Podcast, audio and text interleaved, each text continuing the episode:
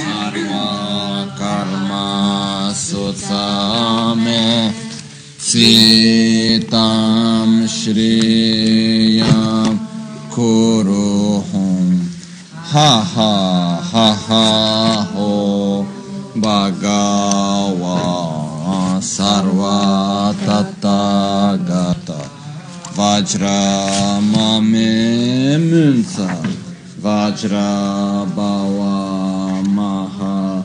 samaya sattva ahum pe eho shude shude sohayamo. Shude shude soha ramo. Shude shude soha lamo shude shude soha. Bamo shude shude soha. Eyam ram lam bam shude shude soha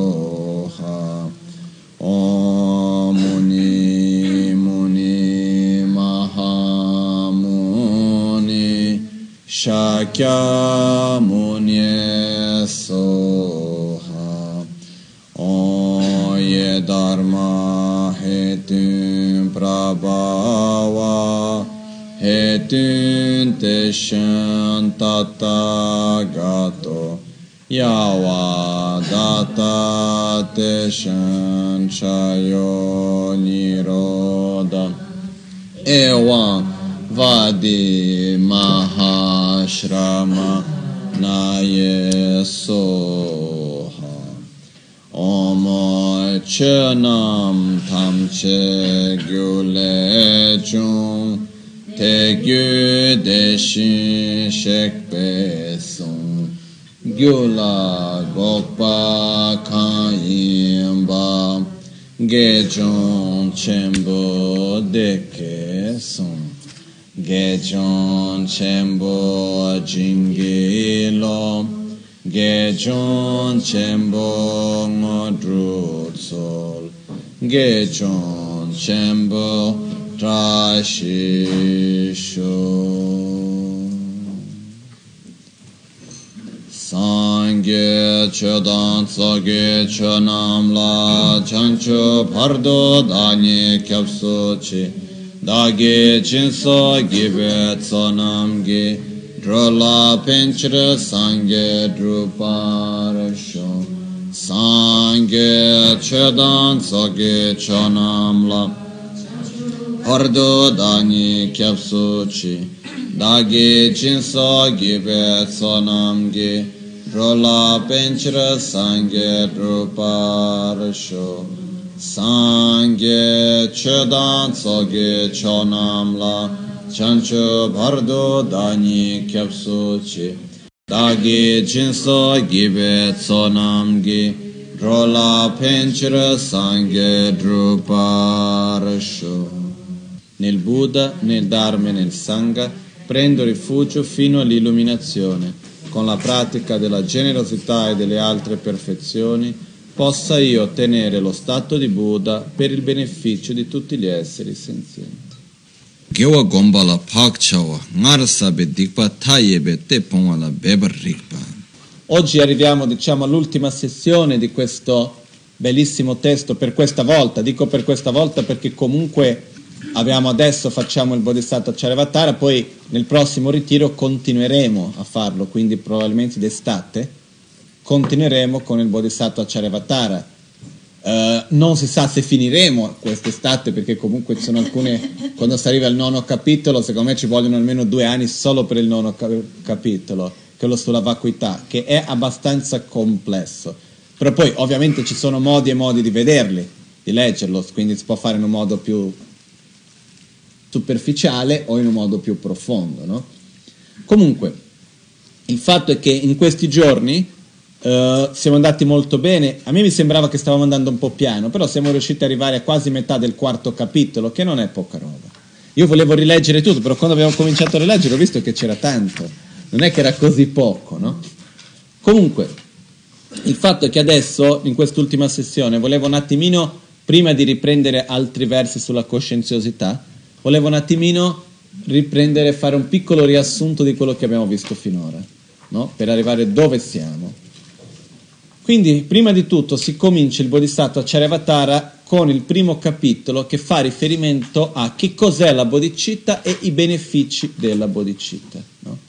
Quindi la bodhicitta è questo stato interiore, questo stato di coscienza, di grande amore e compassione verso gli altri. Ma non è solo un amore e compassione, insieme con l'amore e compassione viene anche l'impegno di beneficiare tutti.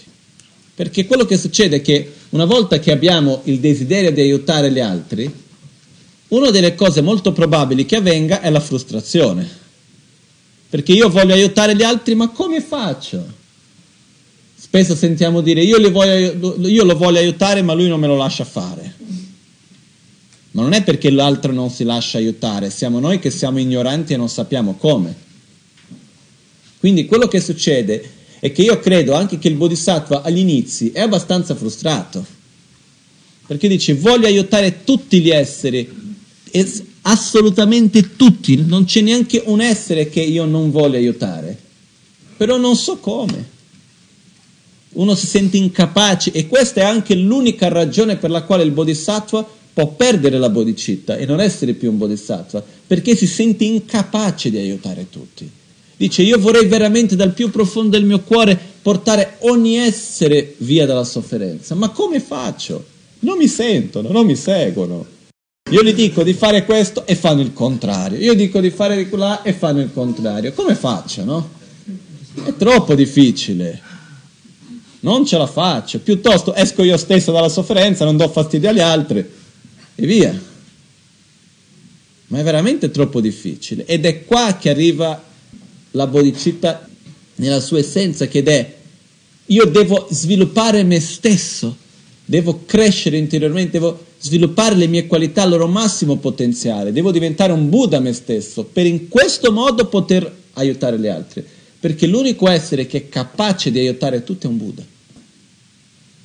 Le ragioni di questo, adesso non entriamo in questi dettagli, se no passiamo tutta la mattina solo a spiegare questo ma parte tutto dal fatto che Buddha realizza nella perfezione la corretta visione della realtà e capisce la mente, la capacità e la necessità di ognuno alla perfezione. Perché se no noi siamo sempre qua sulle nostre proiezioni, vediamo in un modo, poi l'altro lo vede in un altro, eccetera, eccetera. Quindi quello che succede è che il Bodhisattva prende addosso a se stesso la responsabilità di sviluppare se stesso spiritualmente, di crescere, perché? Perché vuole aiutare gli altri. Quindi nel sentiero del Bodhisattva il curare se stesso diventa curare gli altri, il curare gli altri diventa curare se stesso. Non c'è più distinzione tra me e l'altro. Quindi la bodhicitta non è io voglio raggiungere l'illuminazione e una volta che l'avrò raggiunto sarò pure di beneficio agli altri. No, la bodhicitta è io voglio essere di beneficio agli altri e per questa ragione io non ho altra scelta se no raggiungere l'illuminazione. Okay? E quando si parla dei benefici della bodhicitta sono veramente innumerevoli. Adesso senza stare a ripetere tutto il primo capitolo un'altra volta, no? Però ci sono due punti che mi ricordo adesso. Uno quando dice se il semplice fatto di desiderare che gli esseri siano liberi dal mal di testa porta già un, un beneficio enorme, ossia la quantità di karma positivo, di energia positiva che si va ad accumulare con il semplice desiderio che gli esseri siano liberi dal mal di testa, già porta questo beneficio enorme.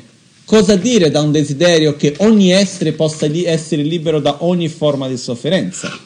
È impossibile neanche di immaginare la quanto grande sia il beneficio, l'energia positiva che si va ad accumulare da questo.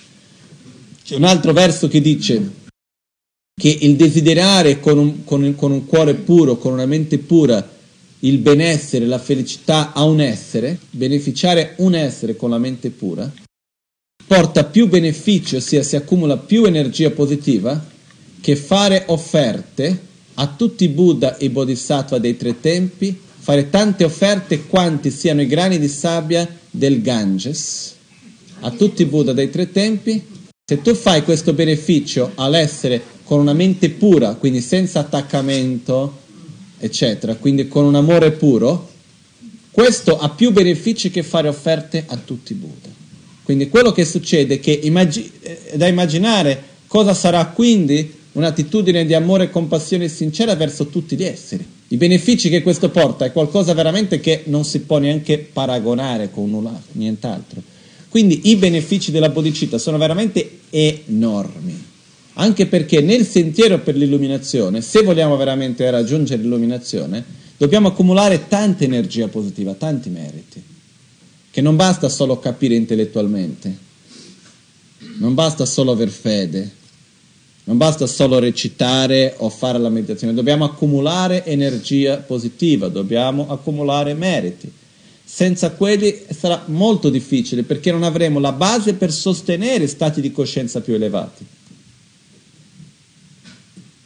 E quindi la bodhicitta è il miglior modo anche per accumulare meriti se una persona, per dire il monaco che è in ritiro nella caverna che non vede mai nessuno per tutta una vita, però ha la motivazione della bodhicitta di sviluppare se stesso per il beneficio degli altri, sta facendo qualcosa per gli altri. C'è anche il fatto che ci sono per esempio dei praticanti che insegnano il Dharma e sono di grande beneficio anche per tantissimi esseri che non hanno un corpo grossolano come il nostro. Non è che per essere di beneficio per forza deve essere gli esseri umani, no? Sono tante forme di vita. Okay? Quindi dal secondo capitolo comincia la parte della accumulazione di meriti, che viene chiamata la base, le preliminari per poter sostenere lo stato di, della bodhicitta. Okay? Il secondo capitolo abbiamo visto che era fatto di quattro parti, che erano fare le prostrazioni, fare le offerte, prendere rifugio e purificare le azioni non virtuose che abbiamo accumulato finora. Quindi nel secondo capitolo, adesso stiamo facendo proprio il riassunto del riassunto, eh, proprio velocemente, proprio per vedere dove i punti principali magari. Nel secondo capitolo, quindi abbiamo visto prostrazioni, offerte, prendita di rifugio e purificazione delle nostre azioni non virtuose, del karma negativo. E quindi quello che è stato fatto è che innanzitutto abbiamo visto l'importanza che c'è di purificare le nostre azioni non virtuose perché di cose sbagliate ne facciamo, siamo ignoranti, siamo nel samsara e non è che dobbiamo avere un senso di colpa per questo. No? Se, se, dovessimo essere già dei Buddha saremmo tutti, ma non siamo, siamo qua. Quindi quello che succede è che non c'è niente di male in aver sbagliato e in sbagliare. Assolutamente nulla di, non c'è nulla di strano in fare del karma negativo e di sbagliare. Quello che dobbiamo però fare è visto che vogliamo migliorare, che vogliamo essere delle persone migliori, che vogliamo soffrire di meno, dobbiamo fare qualcosa anche per purificare quell'azione che noi abbiamo fatto e che continuiamo a fare.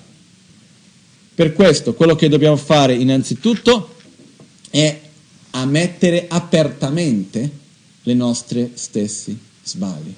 Dobbiamo ammettere apertamente gli errori che abbiamo commesso quindi le volte che abbiamo agito con rabbia, odio, invidia, gelosia, eccetera, eccetera. Cosa si intende dire per ammettere apertamente? Questo non vuol dire che dobbiamo andare in pubblico a raccontarlo a tutti, ma dobbiamo aprirci almeno ai Buddha, almeno ai nostri guru, aprire il nostro cuore delle azioni negative che abbiamo fatto senza puntare il dito addosso a nessuno. Una volta che facciamo questo dobbiamo sviluppare un'attitudine opposta a quella di quell'azione che abbiamo fatto. Per dire se io ho fatto un'azione con rabbia, con odio verso qualcuno, devo sviluppare amore. Poi con l'impegno di non ripetere più quell'azione posso fare qualcosa per purificarla, che può essere il mantra di Vajrasattva, può essere servire il mio guru, può essere pulire la casa, può essere sorridere alla gente, possono essere mille cose diverse. Però diventa una pratica di purificazione dal momento nel quale viene con pentimento per quello che è stato fatto, senza senso di colpa, impegno di non ripetere più e l'attitudine opposta a quella che abbiamo avuto, quindi amore e compassione di solito. Con questi tre poteri di purificazione, il quarto potere diventa veramente forte. Caso contrario, io posso fare centinaia di migliaia di mantra di Vajrasattva, sarà di beneficio, sì. Però c'è una differenza enorme se vado a fare questi mantra con, a mia volta, il, pot- gli altri tre poteri di purificazione. Ok? Quindi questo è molto importante capire che la purificazione, esistono due modi principali di purificazione, uno che è tramite questi quattro poteri e l'altro che è meditando nella vacuità meditare nel vuoto d'esistenza inerente di chi ha fatto l'azione, dell'azione stessa e di chi ha subito l'azione. Uno dovrebbe meditare nel vuoto d'esistenza inerente di questi tre punti, meditare nel vuoto d'esistenza inerente di chi ha compiuto l'azione, quindi me stesso, del io, meditare nel vuoto d'esistenza inerente dell'azione stessa e di chi ha subito l'azione. Okay? Ma questo è tutto un altro discorso che non entriamo in dettaglio ora che è il miglior metodo. Perché? Perché tutte le nostre azioni non virtuose, qual era l'attitudine che era la base di tutto? L'aggrapparsi all'esistenza inerente. Quindi andiamo a sviluppare un'attitudine che è opposta alla radice. In quel modo è il miglior modo per purificare. Okay? Però ci sono questi due metodi. Quattro poteri di purificazione e tramite la meditazione nel vuoto di esistenza inerente, quindi la vacuità. Okay? Il dato di fatto è che dobbiamo fare qualcosa, non possiamo lasciare passare tutta la vita e, e non purificare. È importante costantemente, ogni giorno, almeno una volta al giorno, riflettere sulle nostre proprie azioni e purificare le azioni che noi stessi abbiamo compiuto. Siamo noi responsabili per noi stessi, nessun altro. Quindi il primo metodo di purificazione tramite i quattro poteri possiamo farli tutti da subito mentre il secondo, quello tramite la vacuità, è un po' più difficile, ci serve un po' più di preparazione, in un'altra occasione magari potremo anche parlare più a fondo di questo. Arriviamo quindi al terzo capitolo. Il, nel terzo capitolo abbiamo visto quelli che vengono chiamati creare le condizioni favorevoli e sostenere e mantenere la bodhicitta. Quindi abbiamo, il viene diviso in tre parti il, il terzo capitolo, la preparazione, la parte mantenere la, il, mantenere la bodhicitta effettivamente, la parte effettiva per mantenere la bodhicitta e la conclusione finale.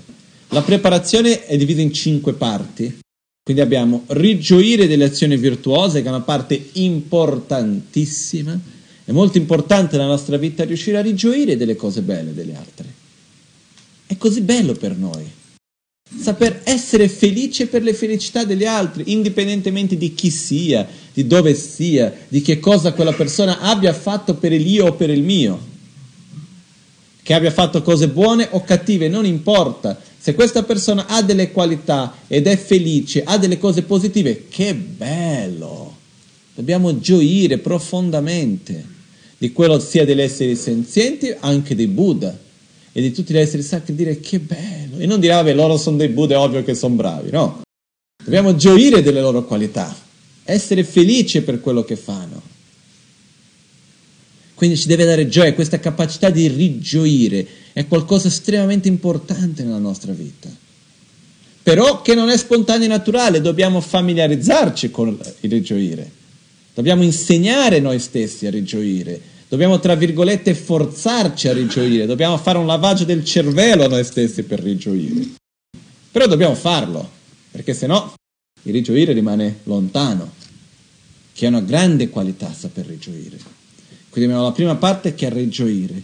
Poi abbiamo richiedere a Guru Buddha di darci gli insegnamenti del Dharma, poi abbiamo richiedere a Guru Buddha di rimanere con noi fino alla fine del samsara, poi abbiamo la parte delle dediche, nella quale andiamo a dedicare i nostri meriti per il beneficio di tutti gli esseri, ed è bellissimo perché c'è la parte nella quale dedichiamo per eliminare le malattie, per eliminare la povertà, eccetera, eccetera. Poi abbiamo l'altra parte che è la parte nella quale andiamo a creare familiarità con la generosità, andiamo a preparare la nostra mente per la generosità, okay? nella quale immaginiamo che doniamo il nostro corpo a tutti, eccetera, eccetera. No? Quindi questa è molto bella anche questa parte. Poi abbiamo la parte effettiva, quindi del mantenere la bodhicitta, che è della parte nella quale noi andiamo a prendere l'impegno, nel quale diciamo, così come tutti i Buddha del passato hanno accumulato meriti, hanno preso l'impegno di raggiungere l'illuminazione per il beneficio di tutti gli esseri e hanno messo sforzo e seguito il sentiero del Bodhisattva e così raggiunto l'illuminazione, così farò anch'io. Io seguirò lo stesso sentiero che tutti i Buddha del passato hanno seguito, che tutti i Buddha del presente stanno, i Bodhisattva del presente per raggiungere l'illuminazione stanno seguendo e che tutti i Buddha del futuro dovranno seguire per ottenere, ossia che tutti i bodhisattva del futuro dovranno seguire per diventare dei Buddha. Io seguirò questo stesso sentiero. E quindi prendiamo l'impegno forte nel quale diciamo io seguirò la via del bodhisattva, non ci sono scuse, questa è la miglior via che posso fare. E poi c'è la parte della conclusione, nella quale andiamo a direzionare la nostra mente nella, nella via del bodhisattva. Per esempio c'è quella parte bellissima che dice possa chiunque mi veda, mi ascolti o mi tocchi essere di beneficio, essere beneficiato da me. Possa io essere di beneficio a tutti in qualunque modo sia esso. No? Quindi immagina solo il fatto di svegliarsi mat- al mattino e fare questa preghiera e dire chiunque mi ascolti, chiunque mi veda, chiunque mi tocca, possa questa persona, questo essere, essere beneficiato. No? È veramente, è bellissimo. Quindi è il momento nel quale andiamo a dedicare che possa io riuscire in ognuna delle mie azioni di essere di beneficio per tutti gli esseri. Okay? Quello che succede, innanzitutto l'ego esiste ed è impossibile eliminarlo. Una cosa è l'ego, l'altra cosa è l'egoismo. L'egoismo è dove tutto esiste per l'io e il mio, voglio che io, voglio, tutto vive, esiste intorno al io e il mio. In questo caso no, noi dedichiamo agli altri, noi vogliamo che ogni azione che noi facciamo sia di beneficio per gli altri. Perché la forma egoista sarebbe possa chiunque, che, chiunque mi veda, mi ascolti o mi tocchi essere di beneficio per me. Questa sarebbe la forma egoistica, ok? Qua adesso non apriamo il discorso dell'egoismo, se no è molto lungo, no? Perché se no entriamo anche come nella discussione tra la saggezza e l'ignoranza, che l'ignoranza dice, sì, tu stai qua a dirmi saggezza che l'egoismo deve essere eliminato ma ne, se non fosse per me, quindi dice l'egoismo, no? Se non fosse per me tu non avrebbe avuto neanche una buona rinascita. Perché tu hai accumulato meriti perché non volevi soffrire, causato dall'egoismo, no? Il punto è, anche con l'egoismo si può accumulare azioni positive, però arrivano solo fino a un certo punto molto limitato. Poi quell'egoismo si deve trasformare in altruismo. È una cosa che va in un modo graduale. Anche Buddha è così saggio che ci ha insegnato tutti i metodi per sviluppare l'altruismo sono metodi egoistici. Tutti i metodi per sviluppare l'altruismo sono usando l'egoismo, si va a eliminare l'egoismo stesso e sviluppare l'altruismo. È bellissimo, però adesso non, se entriamo in queste cose a me fa molto piacere, però questo vuol dire che stiamo tutto il pomeriggio qua a parlare di questo. Ma quello che succede è che se noi vediamo il, me- il metodo per sviluppare la bodhicitta delle sette cause e risultati, scambiare se stessi con gli altri, lo stesso Tonlen alla fine, sono metodi nella quale si usa l'egoismo per eliminare l'egoismo stesso e sviluppare l'altruismo. Quindi c'è anche questo, ok? Quindi arriviamo quindi al quarto capitolo. Il quarto capitolo fa riferimento alla coscienziosità. Nel quarto capitolo cominciamo la parte di come effettivamente praticare o addestrarci nel sentiero del Bodhisattva o nella condotta di vita del Bodhisattva. E cominciamo con la coscienziosità. La coscienziosità è questo aspetto interiore nella quale seguiamo ciò che sappiamo che è giusto, ossia nella nostra coscienza sappiamo ciò che è giusto e sbagliato. Ci sono delle cose che non sappiamo che sono giuste, quindi non possiamo aspettarci di seguire ciò che non sappiamo. Siamo ignoranti, questo va bene, un giorno sapremo e un giorno lo seguiremo. Però quello che noi sappiamo che è giusto, dobbiamo seguirlo. Quello che noi sappiamo che deve essere fatto, deve essere fatto. Senza scuse, non mi piace, è difficile, ma no, quello che io so che è giusto deve essere fatto, ciò che io so che deve essere fatto deve essere punto, non, non, non senza troppe scuse con noi stessi. Questo vuol dire essere coscienziosi, seguire la nostra coscienza. Questa è una qualità estremamente importante, quindi qua Qua parte dal fatto nel quale dire io ho preso l'impegno di seguire la via del Bodhisattva e quindi lo devo fare, non ci sono tante scuse. E prendere coscienza del fatto che questa vita sia estremamente preziosa, ma non stiamo mica scherzando, perché ritrovare tutte le condizioni che abbiamo oggi qui, veramente non so come fare. Veramente, non, ma no, no, no, no, anche volendo non saprei come fare. Stiamo facendo il nostro meglio per sempre poter avere delle condizioni migliori. Però se noi prendiamo adesso, ora, no, ma anche da un punto di vista pratico, come un puzzle, se io potessi, se io potessi, lascia stare il fatto del karma per un attimo, se io potessi prendere e ricreare questo momento ora, riprendendo tutte le cause e condizioni necessarie, ma non so neanche da dove iniziare, sinceramente. È ovvio che usando questo momento in un modo corretto, stiamo creando le cause perché si ripetano in futuro momenti preziosi come questi. Ma non è detto che sarà facile di ritrovarli, perché non dipende unicamente da noi.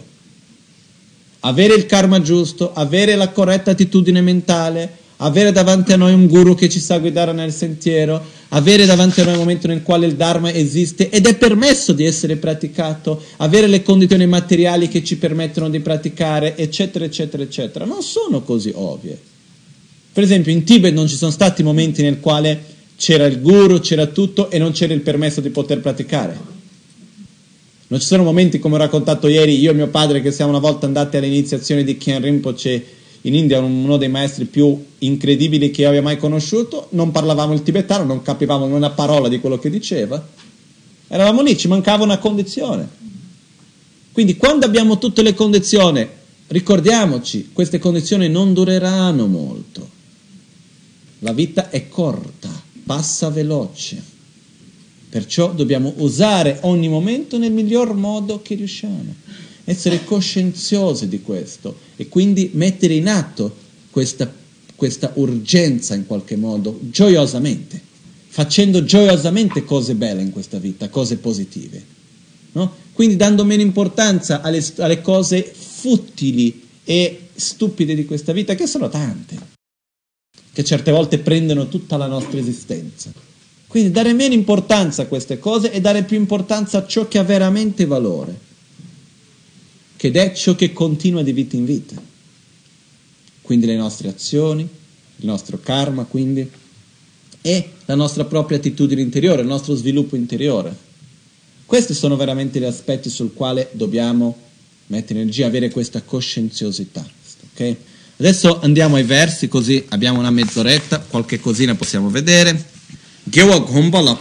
Essere coscienziosi del familiarizzare noi stessi con la virtù. La ragione per la quale è importante aver sempre sforzo nel purificare le azioni non virtuose che abbiamo accumulato.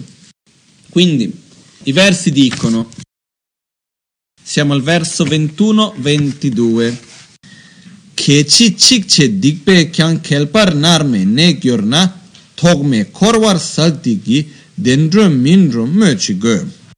Ngendro dunga lenchi nyowa tsamgi te sene ngendro le mi tarwe gyumtse.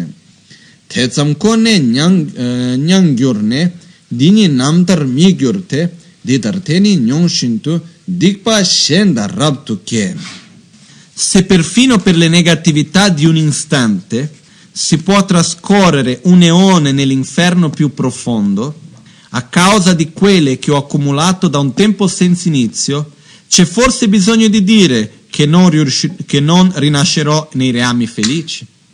Ossia, tuttavia, solo con lo sperimentare rinascite infernali, ancora non otterrò la liberazione, poiché mentre, mentre lì si sperimenta altre negatività, vengono prodotte in abbondanza. Cosa vuol dire questo? Vuol dire innanzitutto che non è che siamo qua a pensare no, io sono un essere speciale, non ho mai commesso nulla di negativo in tutte le mie vite, sono un'emanazione di un Buddha.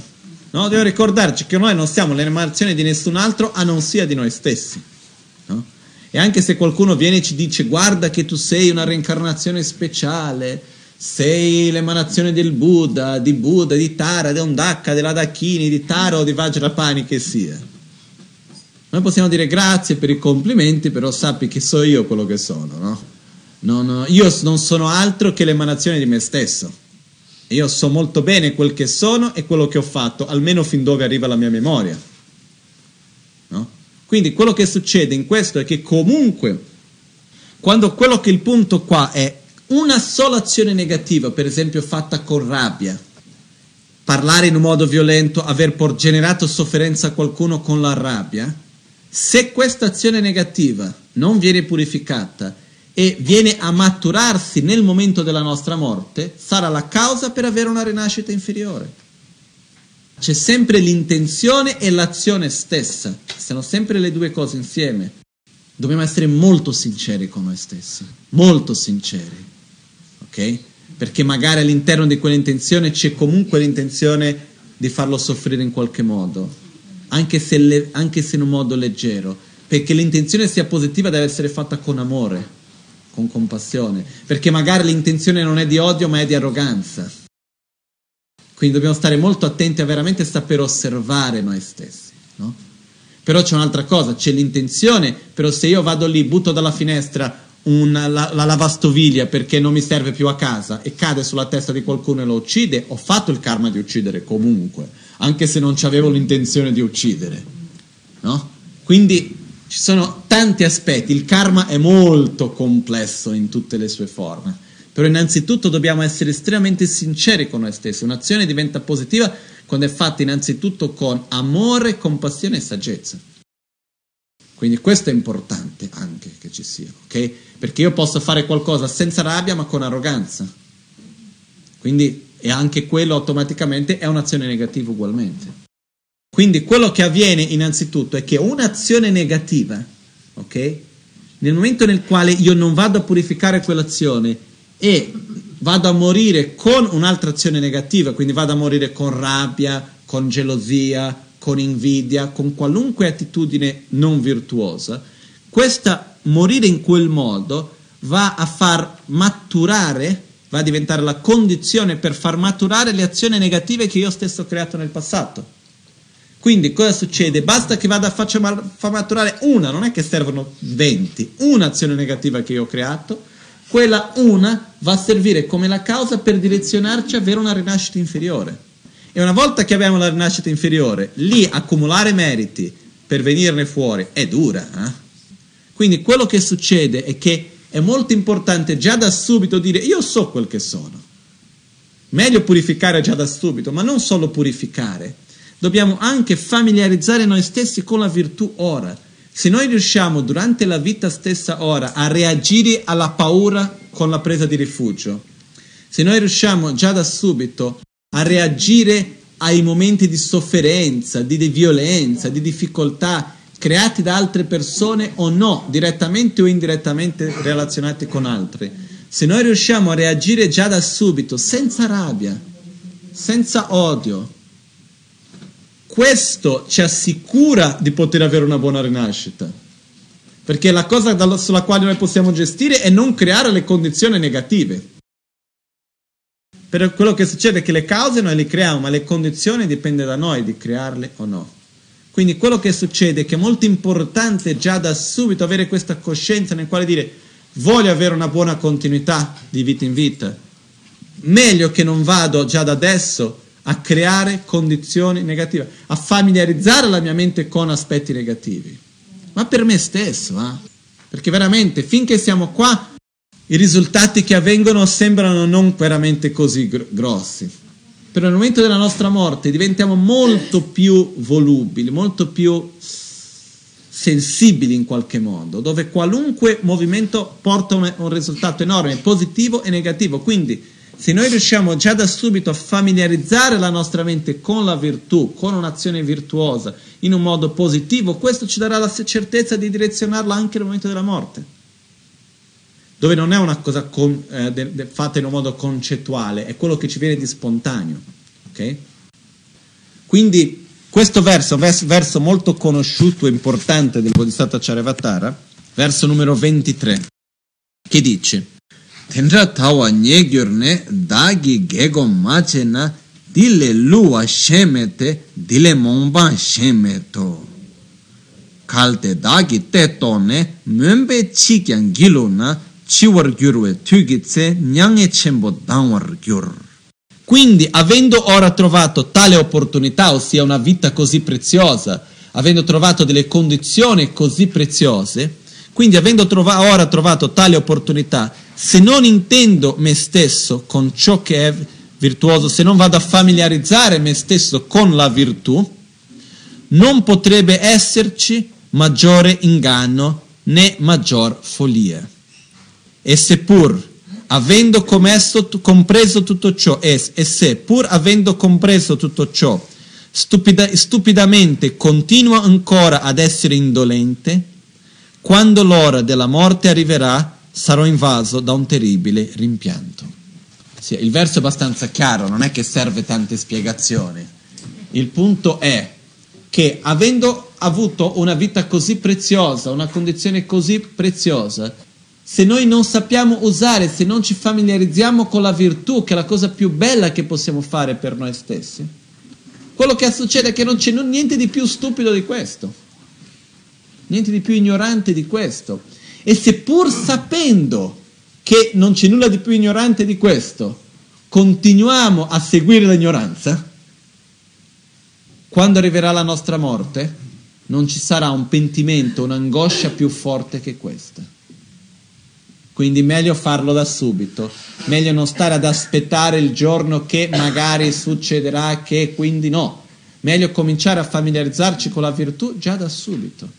Quindi anche qua dice qual è, qual è il modo di dare significato a questa vita, di usare questa preziosa rinascita nel miglior modo, familiarizzando noi stessi con la virtù, con l'amore, con la compassione, con la generosità, con l'umiltà con la fede, con il rispetto, con la sincerità. Questo è il modo migliore di dare significato a questa nostra vita. E se l'ultimo pensiero è un fattore determinante per la prossima rinascita nella morte, assolutamente sì. Per dire, una persona che in questa vita ha fatto un'azione virtuosa e tutto il resto negativo, se riuscisse a morire con un pensiero di puro amore, andrebbe a far venire fuori quella azione positiva che ha creato in questo o in altre vite nel passato che farebbe maturare. Questo non vuol dire che le azioni negative poi sono finite e uno non se li porta insieme, sia le positive sia le negative uno se li porta con sé. Ok? Tendre delwan, tendre talwa nyegyurne dani kego mache na tile luwa sheme dile monwa sheme to. Kalte dagi te to ne mombe chikyang gilung na chiwar gyurwe tugi tse Nyang'e Chembo Dawar. Quindi nel tibetano la parola che viene usata è la pigrizia. Quindi che vuol dire se io in questa vita continuo a saper, a non familiarizzarmi con la virtù preso dalla pigrizia, questo vuol dire che nel momento della mia morte veramente morirò in una grande angoscia di non aver usato la vita in un modo virtuoso. Non perché non sapevo cosa dovevo fare, ma per pura pigrizia. Arriviamo a questo prossimo verso che dice Nyangme söka yuringtu dagi lula rek gyurna gyoba mise me barwe semdung gyurwa dömi sa shindu nyenka shindu nyeka pembe sa jishik tarte nye gyurne dagi tene dikpa ponshi gewa la bebe rikpe gyumsen mentre il mio corpo per, per ere cosmiche brucerà nelle insopportabili fiamme dell'inferno, inevitabilmente la mia mente sarà tormentata dal fuoco di un intollerabile rimorso.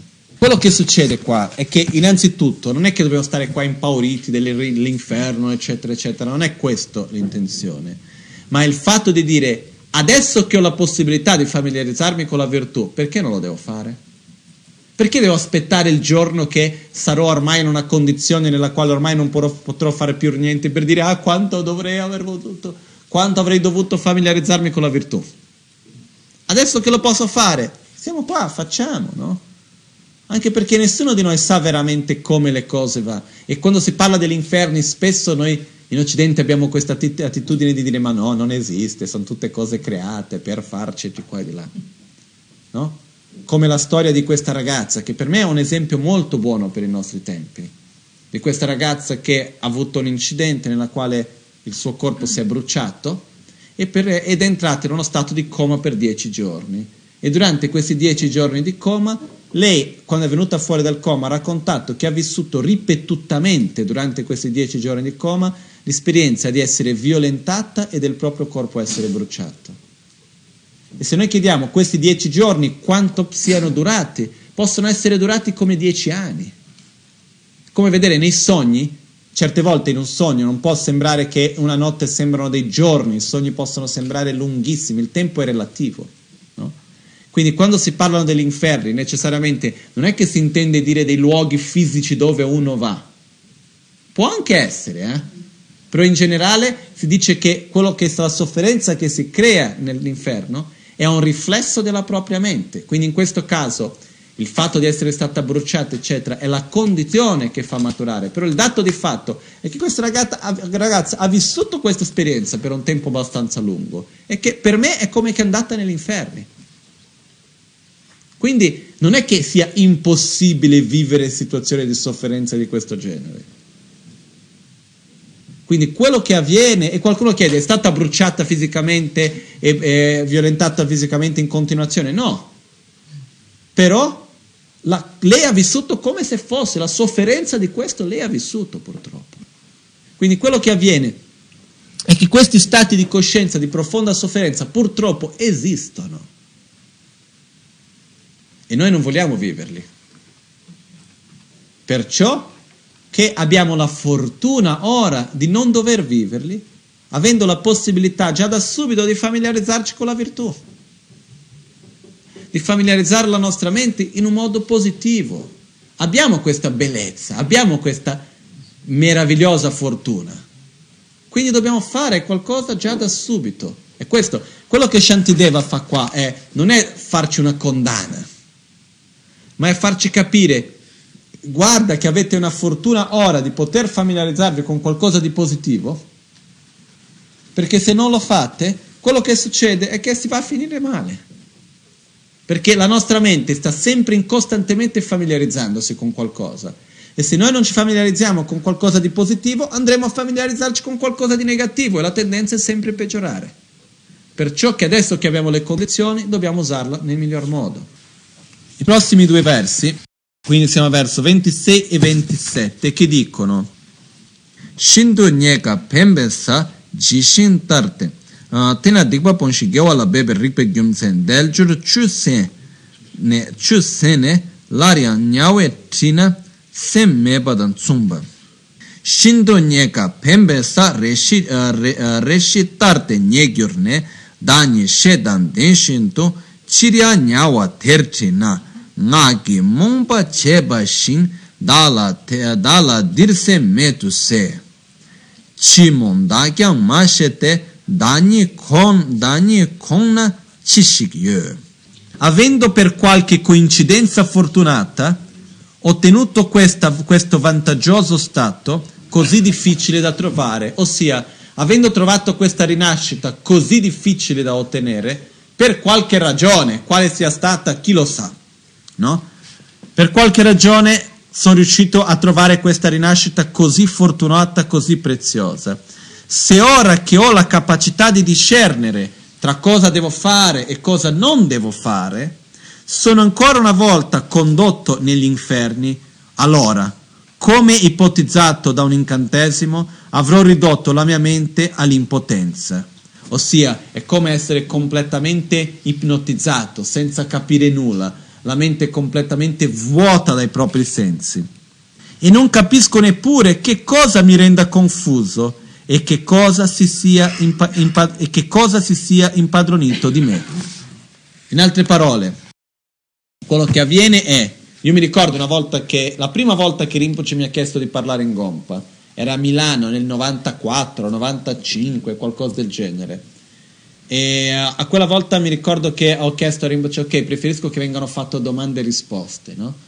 E Duccio all'epoca aveva fatto una domanda che era, ah, ma se ci sono gli inferni e noi ci dobbiamo rinascere negli inferni, qual è l'utilità di praticare il Dharma ora, visto che tanto dovremo rinascere lì?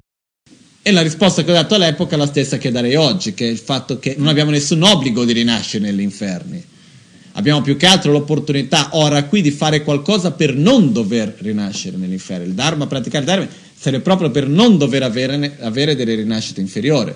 Quindi quello che il Shantideva ci dice qua è adesso che abbiamo per qualche ragione, chi lo sa come mai siamo riusciti ad avere questa rinascita così preziosa, no? Ovviamente non è per una coincidenza, sono state cause e condizioni che si sono messe insieme. Siamo, ci troviamo qua, in questa bellissima rinascita, con tutte le problematiche che ci hanno, però paragonate con il resto del samsara siamo messi veramente bene. Quindi abbiamo queste condizioni così meravigliose e se noi non usiamo il discernimento per discernere qual è l'azione giusta e non giusta da fare, qual è il modo corretto di condurre, e ancora peggio ancora quando sappiamo quello che dobbiamo farlo e non facciamo, e se una volta che siamo arrivati a questa rinascita così bellissima, ci condu- conduciamo questa vita a una rinascita peggiore, inferiore, ma che cosa ci abbiamo in testa? Ma siamo stupidi a dir poco. Abbiamo una testa piena d'aria, per non dire altro, no? Quindi quello che succede è che veramente la domanda è dove sto andando? Sono preso da che cosa? Da chi? Quindi svegliati, no? Adesso che sono qua con queste condizioni belle, li devo usare, fare qualcosa di positivo, gioire nella vita. Smettere di perdere tempo, energia, accumulare karma negativo per le stupidate. Ma sì, usare questa energia dove so che posso ottenere risultati positivi. Familiarizzare me stesso con la virtù. È quello che dobbiamo fare ora qui. E quindi possiamo concludere qua, fermare qua. Comunque il punto è, per concludere, abbiamo un'opportunità così preziosa. Dobbiamo essere coscienti di quello che abbiamo, tanto l'ho già detto 20 volte oggi. Certe volte dobbiamo ripeterlo perché, no? È quello, la coscienza prende, uno prende coscienza nel momento che mette in pratica Caso contrario è tutta una presa in, gi- in giro per noi stessi, no? Verso noi stessi. Quello che vuol dire è la coscienza viene nel momento nel quale viene, viene tradotta in pratica, in, paro- in parole, in azioni, in pensieri.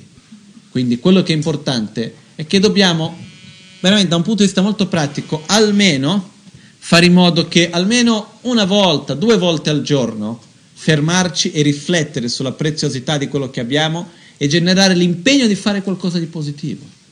Se noi riuscissimo, come Papon Rinpoche ci ha insegnato, Papon Rinpoche nel suo testo che viene chiamato Lamrin Lagle Marja Ningiturma, la pratica del sentiero graduale, la pratica cruda del sentiero graduale come, la, come il cucchiaio che prende l'essenza del cuore, viene chiamata, no? questo testo che è molto bello, nella quale Papon Rinpoche comincia il testo dicendo, perché sono delle note de, de, de, delle proprie esperienze di Papon Rinpoche, dei suoi insight in qualche modo, no?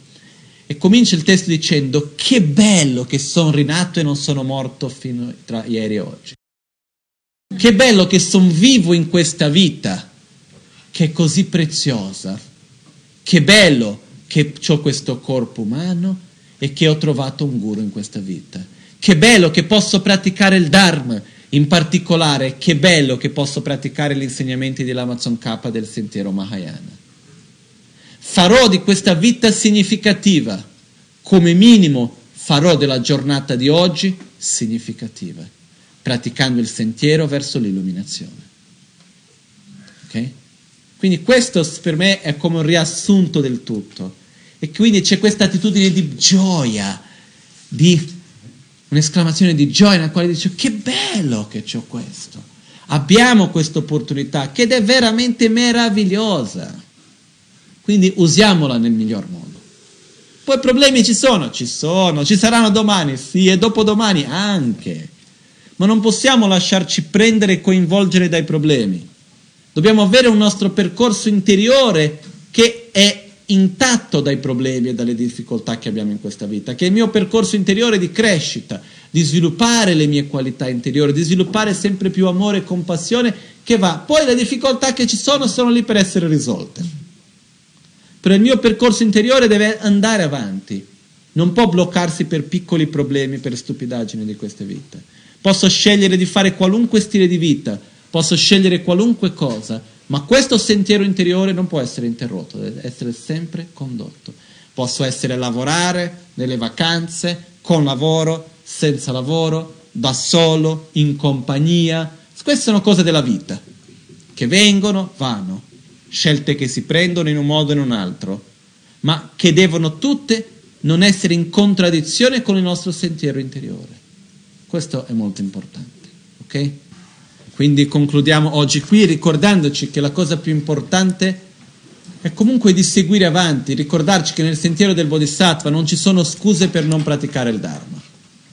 Quindi dobbiamo sempre seguire questo nostro sentiero interiore che è quello che ci dà stabilità, che è quello che ci dà gioia.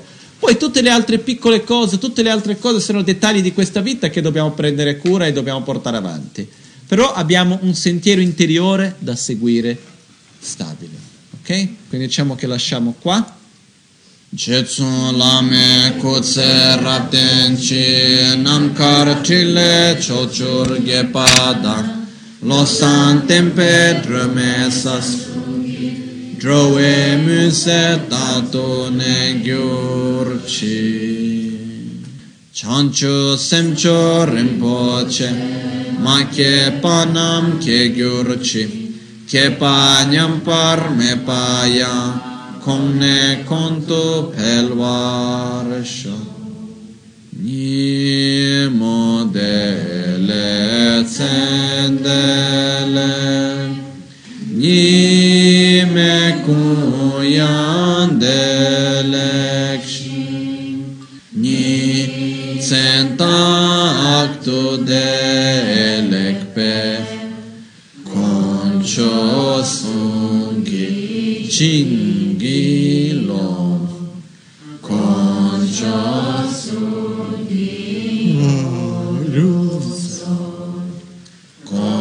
cho sung gi tra shi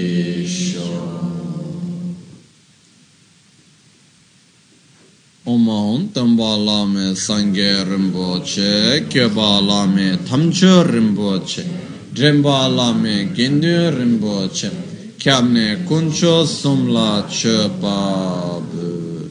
Locho sambo pagyo drashi pa, tuche tembe tingme, pege drolo zambe zebrache, pande lame shela che pabu.